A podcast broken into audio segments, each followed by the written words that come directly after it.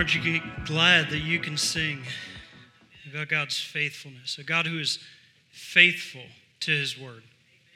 And, and what, it, what always just convicts me or, or really just amazes me when I sing of God's faithfulness, when I consider God's faithfulness, there, I realize that there's nothing in me that demands God's faithfulness. But it is only because He is holy, because He is just, because He is loving, He is faithful to what He says. Nothing in me, nothing in me, but He is faithful and we can sing it and we can rejoice in it. And I hope that that this morning that as we were reminded of God's faithfulness, that you could think back to your week or maybe to this morning or just this season of life that you have really two options, right? The storms are going to come, we say, but you're going to be tossed to and fro unless you are anchored in Christ. So, what is it going to be? The storms are going to come. You either got an anchor or you don't. Now, last week I was out. Adam Kazai, one of our elders, he came in and preached Romans um, 4 9 through 12.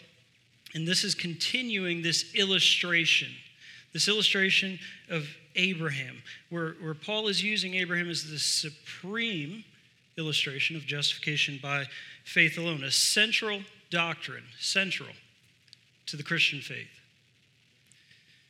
Uh, my wife, Ariel, and I, and our two boys, we were at the beach last week, and um, I had a conversation with a, a Catholic guy, and, and, you know, you could hear the exhaustion in tradition, just going through these ceremonial rites that promise grace, that promise salvation, that promise regeneration and justification, and all of the things through these like achievements.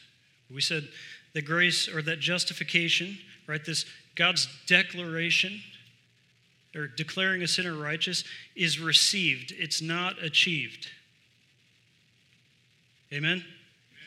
Justification is received, it's not achieved. And when you, when you talk to people who are in this works based righteousness system, you can hear the frustration, you could hear the exhaustion, you can hear the burden of maintaining this system. And that's definitely what I experienced in uh, my conversation with this, uh, this Catholic. And I say all of that one to just thank you for the for the time off. I really appreciate that, and thank Adam for coming and sharing God's word. I heard that he did really well, and I watched it on YouTube. Hey, here's a shout out, Geo, not here yet, um, but we're on YouTube now, and it looks really good, sounds really good. Thank you, Geo. Thank you, Adam. Thank you all. Justification by faith alone. This, he's continuing here. Paul is continuing here in Romans 4, and we're going to come to the end. We're going to read all the way to verse 25. I don't know if we're going to make it there yet, but just to just to get us familiar or re, um, I don't I don't know the word that I'm trying to think of, but just to get us familiar with the the context. Right in the first eight verses of Romans 4, Paul taught us that that Abraham was not justified by works all right, do we remember that? Okay, then in verses 9 through 12, last week, not saved through or not justified, declared righteous through circumcision. Now, nobody today would say, hey, a person is justified by circumcision, except for maybe uh, modern Jews. But many who sometimes call themselves Christian, some even who would call themselves evangelical, which is definitely uh, not the case, would say that no, you're justified when you are baptized.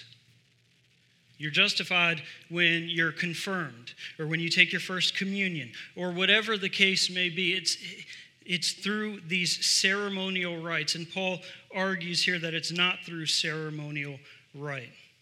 Now, here in verses 13 through 25, what we see is Paul wrapping it up. He's bringing this illustration to a conclusion. And what we see are two sections held together by that word promise. If you're already there, you should see it. You'll see it about five times in all of these verses. So we see that Abraham was not justified by works, not by ceremonial right, uh, ceremonial rites, and this promise it wasn't received. He, he wasn't declared righteous through the law. Like none of this comes through the law. It is purely, solely by God's sovereign grace alone. That's it. And if we can celebrate that, if we can, if we can let that just take hold of us, we will, I mean, Romans 4 will just, it'll be the catalyst for everything else in this letter. So we're going to go ahead and begin, but I want to pray uh, before we start. So bow with me. Father God, we are just so grateful. So grateful that we can sing of your faithfulness and that we can read of your faithfulness and that we have examples of your faithfulness, not just in Scripture, but in our own lives. Lord, we pray that as we read your word, that you would assure us of that truth. That for those who are in Christ here, that they would no longer be tossed to and fro by the winds and the waves, by every every doctrine, every every issue that comes along, but that they would be anchored in Christ, that they would rely solely on your grace and your faithfulness. And for those who are apart from Christ, God, we pray that you would draw them to salvation through faith, that you would convict them, that you would illuminate to them their desperate need for a Savior. Lord, we love you and we thank you. And it's in Jesus' name we pray. So, starting in verse 13, if you're there, say amen. Paul says, For the promise to Abraham, Abraham and his offspring that he would be heir of the world did not come through the law, but through the righteousness of faith. For if it is the adherents of the law who are to be the heirs, faith is null and the promise is void. For the law brings wrath, but where there is no law, there is no transgression. That is why it depends on faith, in order that the promise may rest on grace and be guaranteed to all his offspring, not only to the adherents of the law, but also to the one who shares the faith of Abraham, who is the father of us all. As it is written, I have made you the father of many nations in the presence of God, in whom he believed, who gives life to the dead and calls into existence the things that do not exist. In hope, he believed against hope that he should become the father of many nations, as he had been told, so shall your offspring be. He did not weaken in faith when he considered his own body, which was as good as dead, since he was about a hundred years old, or when he considered the barrenness of Sarah's womb. No unbelief made him waver concerning the promise of God, but he grew strong in his faith as he, grew, as he gave glory to God, fully convinced that God was able to do what he had promised. That is why his faith was counted to him as righteousness. But the words, it was counted to him, were not written for his sake alone, but for ours also. It will be counted to us who believe in him who raised from the dead Jesus our Lord, who was delivered up for our trespasses and raised for our justification. Now, just to, to give us a, a roadmap, what we see in verses 13 through 15 is that the promise, God's promise to Abraham did not come through the law, right? The promise that God made to Abraham did not come through the law. And, and here's just a, a side note. After we finish this this morning, go, here's some homework, read Galatians chapter 3. Galatians chapter 3. What you see is a, a, a really good parallel of what he's describing here with Abraham. Now, we're not going to read the entire thing this morning, but we will point back or point to Galatians 3 um, to just evidence some of these points, the, to show the consistency and really to, to expand on some of the points that Paul makes here in this really long passage. Now, a few key words for us to really focus on. Like I said, the, the word here that unites the two sections of this passage is promise. We see it five times. Five times. Promise. Promise. All right, and the promise that God made to Abraham, it was embodied in God's covenant to Abraham that we see in Genesis 12, 15, 18, 22. And four significant factors from this promise emerge. Four factors. The first is that the promise involved a land. The promise involved a land. Right? And this land, what's really interesting about it is that Abraham never possessed this land in his lifetime. It wasn't until five centuries later that Joshua led Israel in conquest of Canaan that Israel began to possess the land. Now, what is even more interesting is when you turn to the book of Hebrews, Hebrews 11, we see that Abraham was looking not at this physical land, but at a spiritual land, at a, at a land in the future that was uh, that has foundations, eternal foundations, whose maker and builder is God. So the promise involved a land. The promise it also involved a people. The promise involved a people who would be as numerous as the stars and could not be counted and numbered like the dust and the stars of the earth and the sky. Now, eventually, Abraham would he would be the father of many nations. And, and so we see that the promise involved a land and a people. Amen? Third, the promise involved a blessing, right? Of the entire world through Abraham's descendants. You will be a blessing to many nations to all nations. And then, lastly, and most importantly, the promise, it involved a redeemer. The promise involved a redeemer who would be a descendant of Abraham, a descendant of Abraham through whom this salvation would come. And this is the most important because it is from this promised redeemer that everything else falls into place right? Because if you don't have a promised Redeemer, then you can't be a blessing to all the nations, right? But Christ, the Redeemer, he brings salvation, provides salvation to people of all nations, Jew and Gentile, blessing all the nations. The, the people then who are in Christ become the people of God, numerous descendants. And then the land where Christ will rule and reign for eternity is that promised land whose maker and builder is God, that Abraham looked forward to. Everything hinges on the, the promised Redeemer. So those are the four, uh, the four characteristics that emerge from this promise. And we see this all throughout Abraham's uh, narrative. And so, obviously, we're not going to read all of them, but in essence, right, the, the content of the promise, it was a gospel message.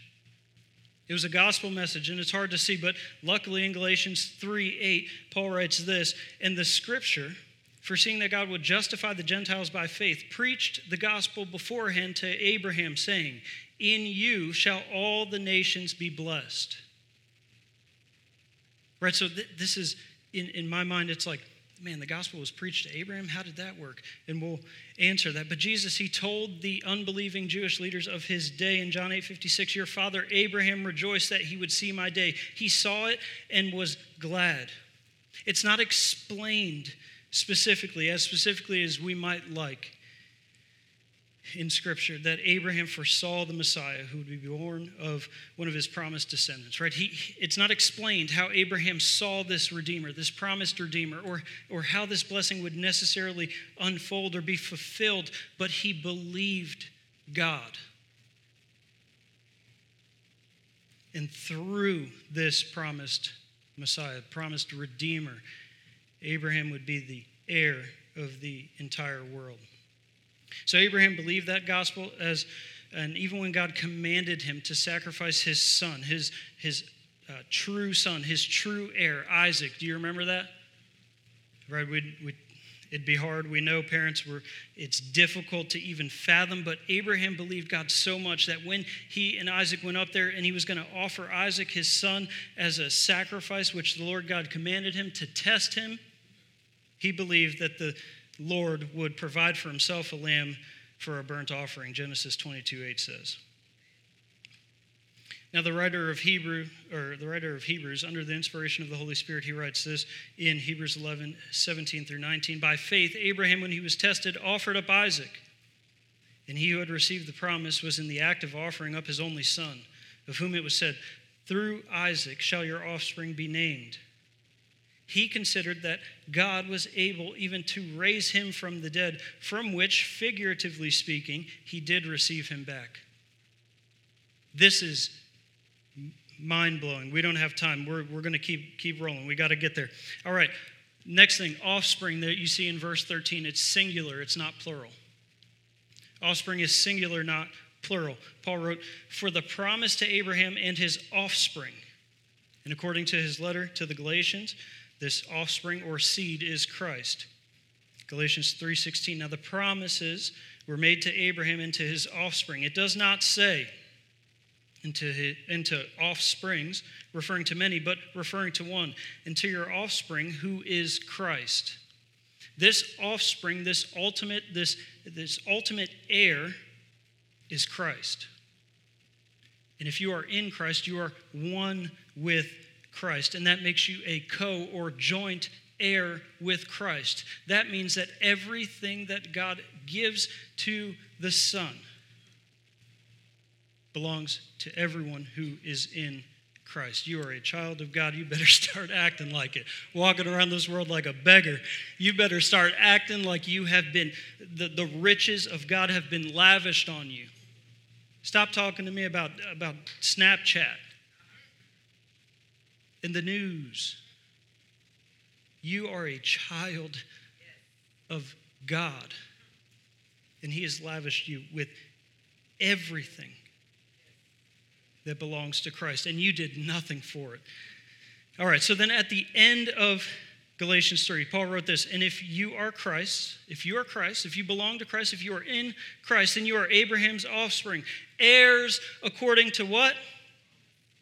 There it is again co joint heirs according to the promise that he made with Abraham. If you are in Christ, then you are Abraham's spiritual descendant. You are, you are a, a part of this promise. You are a co heir with Christ. Next thing, law. That word law in verse 13. Like his argument in Galatians 3, Paul focuses on Abraham's relationship to the law. There in Galatians 3, um, Paul, he focuses on chronology or the timeline. And what we see in Galatians 3:17 is that the law came 430 years after Abraham. So there's no way that Abraham could have like that this promise could have come through the law since it came 430 years after. It's impossible. Impossible. But here Paul, he, he's not focused on chronology or, or timeline. He's focused, uh, he's speaking more principally, right? The promise did not come to people because they obeyed the law, but is through the righteousness that comes by faith. Now, what this means is that the law was never given for salvation, even to the Jews. I need you to hear that. The law, it was never given for salvation, even for the Jews. So is the law bad or is it purposeless? Or, yeah, purposeless? Absolutely not. And Paul deals with this in Romans chapter 7, and we're not going to punch into it too deeply today, but I want you to, again, read that too, some more homework. So Galatians 3, Romans 7, somebody write this down so we can keep track. But among the, the several purposes of the law, what the law does is it reveals God's holiness. Amen? It reveals God's righteous standards. Amen? It reveals man's sin and it reveals our inability to carry out or to obey the law perfectly, which should inevitably lead us to God in faith. Right? So when I see the law, I see how holy God is. I see exactly what he expects of me and you and every person. And when we realize that we that we can't obey it perfectly, when we can't meet that standard, we should come to God in faith. The per- one of the purposes of the law among many. But so what we need to understand then is that that the law that again it was never meant or intended for salvation. The only righteousness that God recognized, has ever recognized, is the righteousness of faith in Him. And in just like the righteousness that He has imparted or imputed through justification, it only comes by means of His own gracious provision. Now, in verses 14 and 15, now we got a good little launch, and we're going to start moving with some speed. 14 and 15, they explain why Abraham and those who came after him have never inherited God's promise through the law. So in verse 14, he says this For if it uh, for if it is the adherents of the law who are to be heirs, faith is null and the promise is void. Adherents of the law, who does that describe? Jew or Gentile? Jew. There we go. The, these are people who, who are trying to obtain the inheritance, who are, uh, who are trying to be justified or declared righteous, receive eternal life, to be heirs of the promise through their obedience to the law. And what if, if the promise, if it was inherited through obedience to the law, this is what Paul points out that faith is null or it has no value, and the promise is void, it's worthless. If you could earn it through your obedience, then faith in the promise, it's null and void. because it could never happen. Look at what Paul says Galatians 3:10. For all who rely on works of the law, that is seek to justify themselves on the basis of keeping the law are under a curse, for it is written, Cursed be everyone who does not abide by all things written in the book of the law and do them. All things. It, it's not a pick and choose like so many today want. and, and we can't. We are unable. We cannot do it. So it could never come this way. And here's what he says in verse 15 he explains why the inheritance cannot be gained through the law.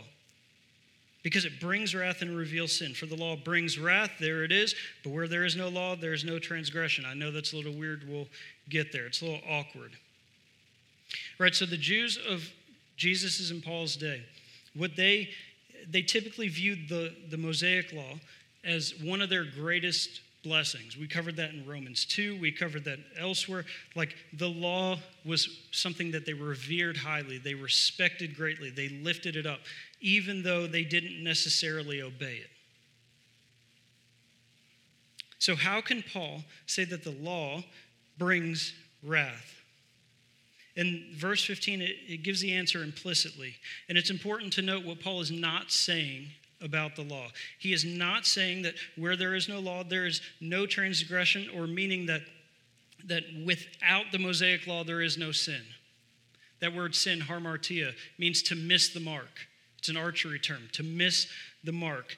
And according to Romans 5:13, sin existed before the law. Right? So he's not saying that without the law there was no sin. No, it existed long before, obviously with Adam and then Cain and you know, it it existed, all right? But the word he uses here is transgression. That's a key word right there transgression. And it refers to presumptuous sin, to disobey intentionally. Right? It's willful trespassing. It's a technical term that is used to describe a violation and or uh, a violation of something that is written, of a command that's written or specified. Right? It's no trespassing is clearly uh, clearly posted. You know it. You watched the sign and you just walked right by it. On vacation, there were signs. You know, please stay off the dunes. And you know, this uh, group next to us, they ripped the sign off, and like 30 minutes later, the beach beach patrol came and uh, you know they got their beach justice. It was like a $450 fine. They ripped the sign off. They were walking all over the dunes.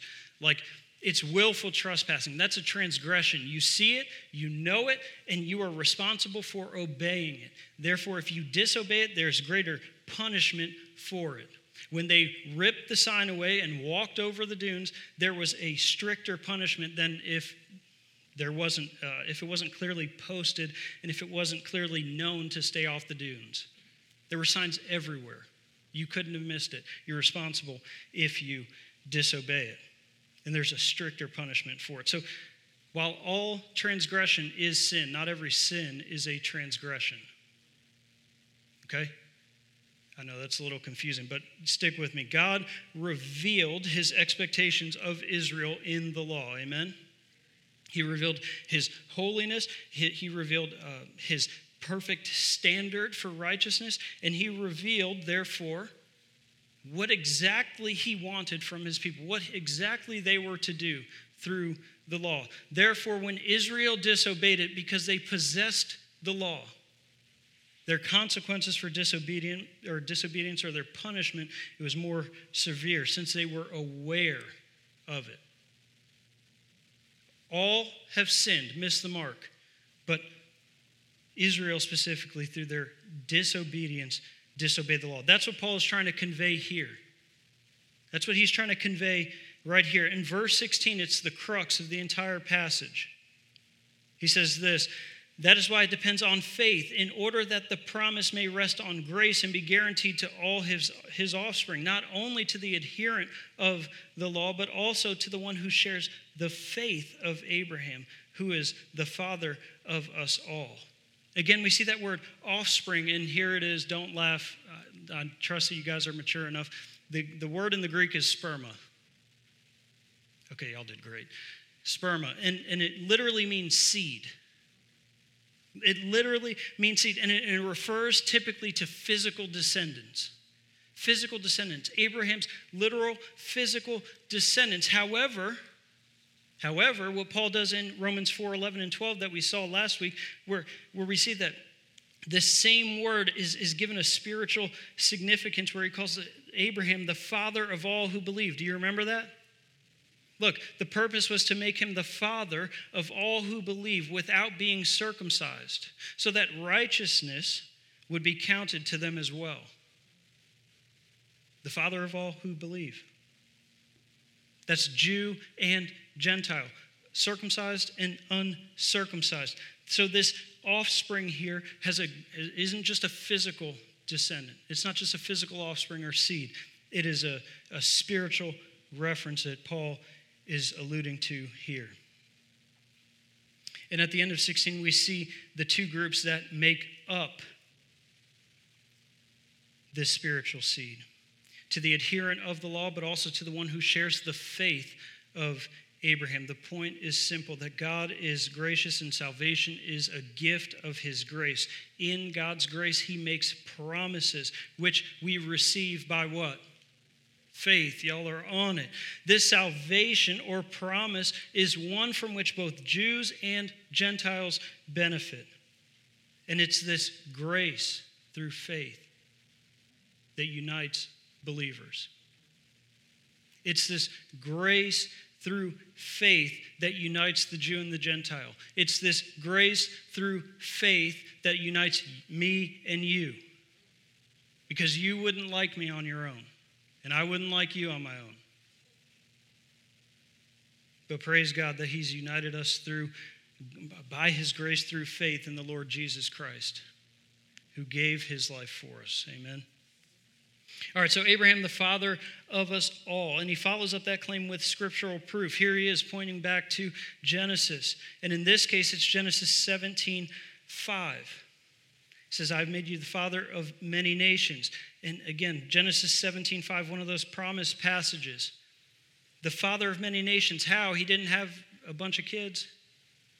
No, spiritual significance. Again, it's not pointing to this literal seed, this literal physical ancestry or lineage. Only justification by faith alone could make this a reality. Obedience to the law could never do that. Do we see that? Obedience to the law could never make you a spiritual descendant of Abraham. Circumcision could never make you a spiritual descendant of Abraham.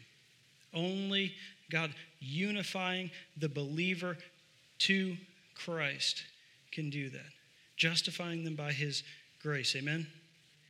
Now, in the second half of verse 17, Paul, he briefly analyzes, analyzes, he briefly analyzes the God in whom Abraham believed. So look with me. Abraham believed in the God who could do the impossible.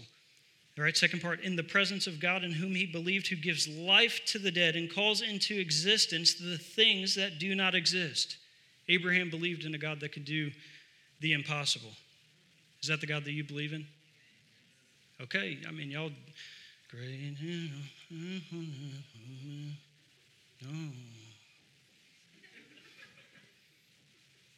All right. The God who could do the impossible. giving life to the dead. And here, this is a reference to Sarah's dead womb. We see that in 18 through 20. 18 through 20. Like, he calls things into existence that do not exist. And this is the same thing from another angle. God promised to make Abraham the father of many nations, even though he didn't have a single kid. He didn't have a single descendant, and God said it. He promised it like it was already a reality. This is the God who could do the impossible. So Paul moves from describing the God in whom Abraham believed to describing Abraham's belief itself, and this is where it's going to get fun for you and me. First, Abraham believed in he believed that God, even the, uh, even though the, the situation seemed hopeless, Abraham believed God even though the situation seemed hopeless. In hope, he believed against hope that he should become the father of many nations, as he had been told, So shall your offspring be. From a worldly perspective, things seemed hopeless. seemed like there were no grounds for Abraham's confidence, but true faith is linked to what? Hope. True faith is linked to hope, a settled confidence in the promises of God. Right? The, the emphasis, again, is on Abraham's and, and Sarah's conviction that God would do what he had promised, even when all of the physical evidence pointed in another direction. Right? Because Abraham was not without God, he was not without hope. Now, I don't know about you, but sometimes I find myself in the depths of my own despair and self loathing. But if I'm with God, if you are with God, then you are not without hope. Right? So when the doctor says, man, that may look like cancer, not without hope. When your job says, or yeah, your, your job, your boss says, hey, we're going to have to let you go, we're downsizing, not without hope. So, why do we allow the winds and the waves to toss us around? Because we're not anchored in the right thing. Our hope is in our job. Our hope is in our health. Our hope is in our money. Our hope is in the wrong place. But Abraham, even though he could, he, he recognized everything, he understood that if he was with God, then he would never be without hope. This is what the writer of Hebrews says. By faith, Sarah herself received power to conceive even when she was past the age, since she considered him faithful who had promised. Therefore, from one man, and him as good as dead, was or were born descendants as many as the stars of heaven, and as many as the innumerable grains of sand on the seashore or by the seashore. Now, the lost and dying world is, by contrast, without hope and without God in the world, Ephesians 2.12 says. So, Abraham, he believed that God, or he believed God even though the situation seemed hopeless. Second, Abraham's faith did not weaken or waver. He says this in verse 19 He did not weaken in the faith when he considered his own body, which was as good as dead, since he was about a 100 years old or when he considered the barrenness of Sarah's womb. Consider this Abraham was 75 years old when God made the promise to him in Genesis uh, 12. 75 years old. Sarah was 65. 25 years later, they have Isaac. He's 100 years old, Sarah's 90. When, when God blesses them, when he fulfills the promise of a descendant. 100 years old.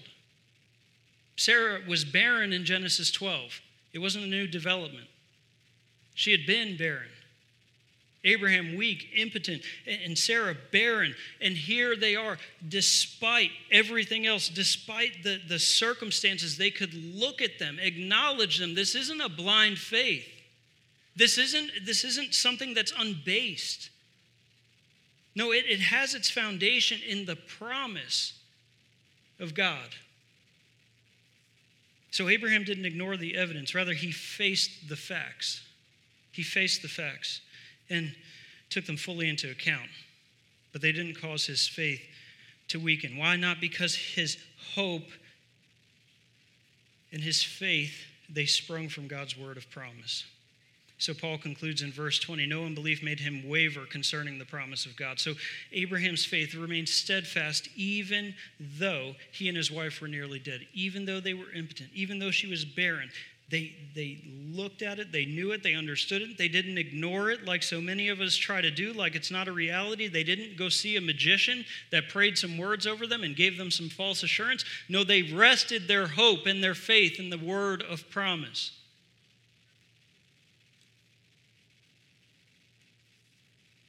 Third, Abraham gave glory to God. No unbelief made him waver concerning the promise of God, but he grew strong in his faith as he grew strong in his faith as he gave glory to God.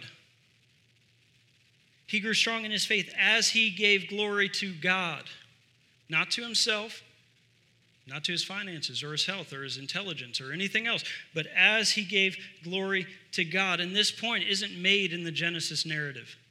Right? We don't see this in Abraham's story.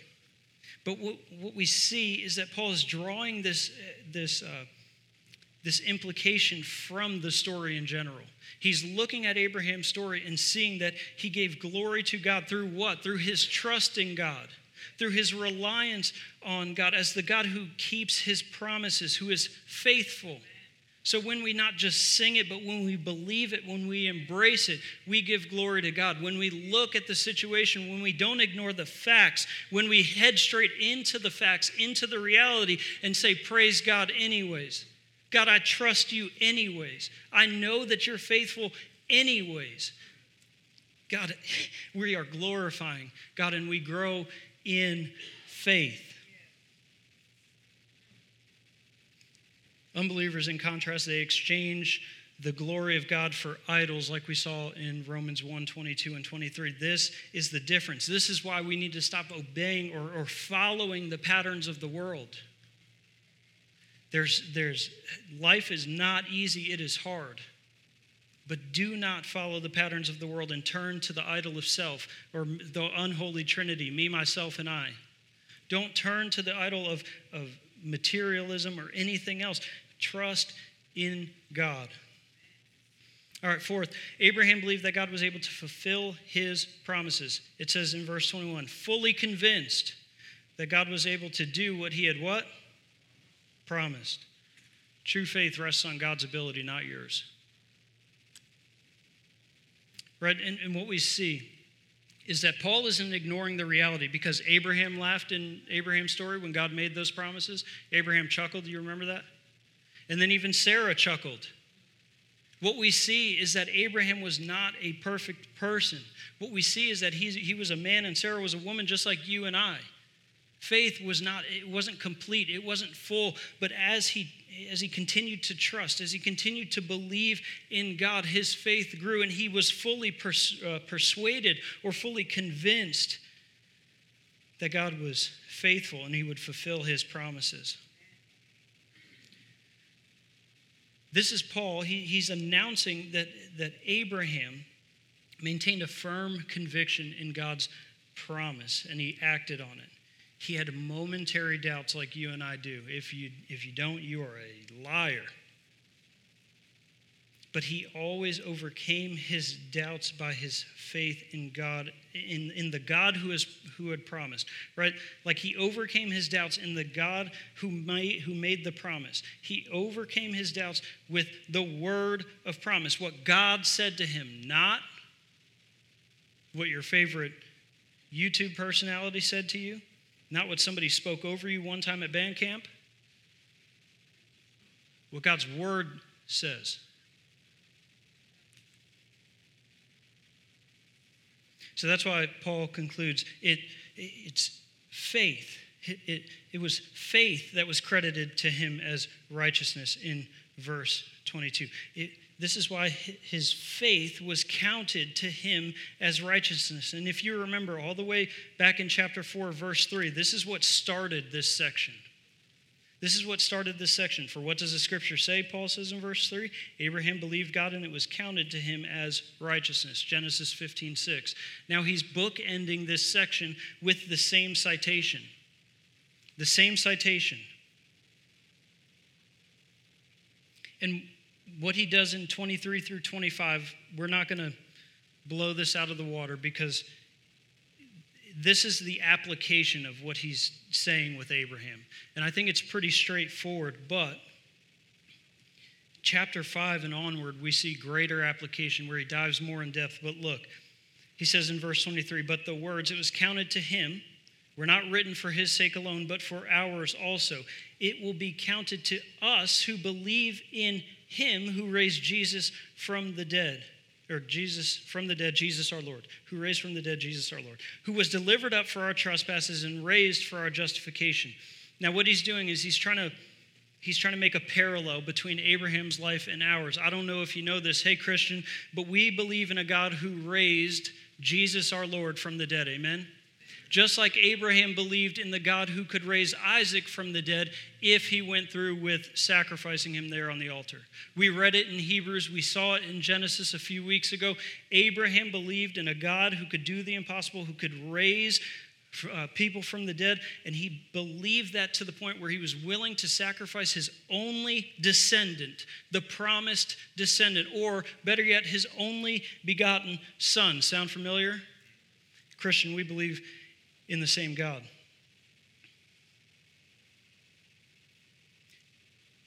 and then in verse 25, we see a, a, a, perhaps a confessional statement, like an early Christian confession or creed, who was delivered up for our trespasses and raised for our justification. This is the beautiful thing, right? This is what grounds us in historic Christianity. This is what connects us to our brothers and sisters of old the continuity of faith in the one true God. Brothers and sisters, here is what I, what I want you to understand. Here's what I want you to see that, that Abraham, he, he may not have believed that, that Jesus would, would die. Like, it, it wasn't the, the exact same, right? Like, it wasn't Jesus Christ lived and died on the cross, was buried for three days, and rose again. I don't think that Abraham had all of this. He had a gospel.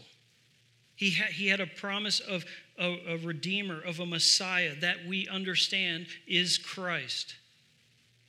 But what Abraham did is what you and I do. We believe in the word of promise, what God has revealed about himself and his redemptive plan in the time that we have. God has revealed himself entirely and perfectly in Scripture.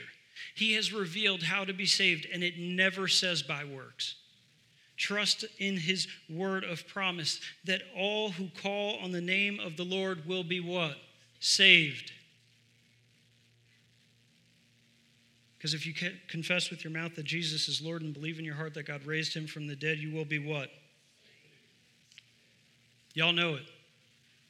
These aren't suggestions. It's not a may be saved, will be saved.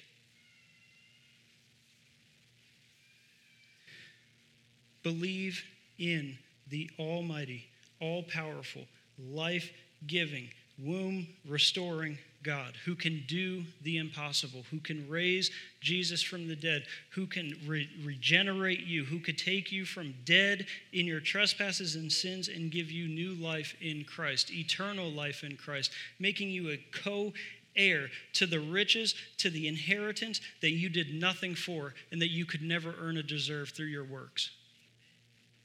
Believe in that God.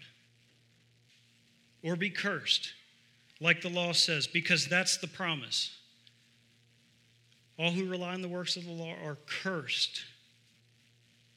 Two options one leads to life and one leads to death. And as the, the band comes back up, consider that before you leave here. Which path are you on? Which God are you trusting? Who or what are you trusting in? Are you a recipient of the promise? Did you receive it or did you achieve it? Father God, we.